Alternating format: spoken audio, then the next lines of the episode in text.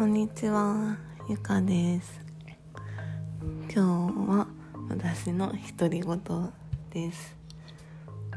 と8月は最初は家族旅行をしていて次の週は上の子がお休みで明日からは上の子がキンダーガーデンに行って下の子は1週間お休みです。で次の週はえっと子供たちはそれぞれの学校に行って夫も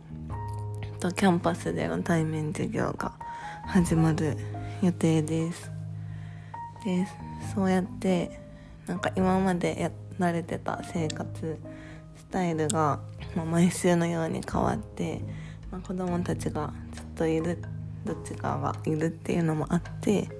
なかなか夫との会話を録音することができてません。でもこれから、まあ、なんか新しい生活が始まるのでその中でどうやってこのポッドキャストを続けていこうかなっていうのは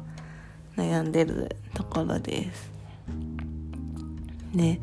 そうなんかそうやってあの最近生活が本当にコロコロ変わるので結構私のなんだろう心もずっとざわざわしてて。うん、なんだろうな。なんかうまく時間を使えないのとあとやっぱり上の子がキンダーに通うっていうのが結構多分上のその子供自身もちょっと不安に思ってるところはあるみたいなんですけど私の方が分かんないことだらけで明日から始まるのに結構なんだろう何も分かってないレベルでドキドキそわそわしてます。なんだろうなんか自分がアメリカの学校に行ったことないっていうのもあるし、まあ、英語がそこまで得意じゃないっていうのもあってうん。なんかなんだろう確認するにもすごい労力がかかるしなんかどんな感じなんだろうなって子供がどういうなんだろう生活を送って家に帰るのかなっていうのがすごい不安不安というかわからないから怖くて、うん、なんか最近はずっとそわそわして頭の中がなんだろうどちらかってる感じです。うん。なんかこういう時どうしたらいいのかなって思ってて、まあ、全然答えはないんですけどうん。なんだろうやっぱり未知のものって怖いしそういう怖いなって思ってる時は落ち着かないっていうのは、まあ、みんなそうなんだろうなって思うんですけど。そういう時になんか自分を落ち着ける方法が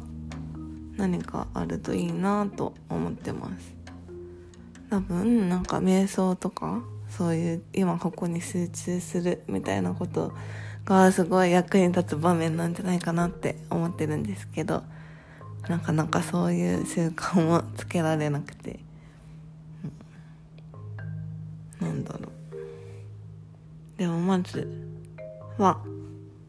まあ、自分が体調を崩したら終わるのでちゃんと体調管理するために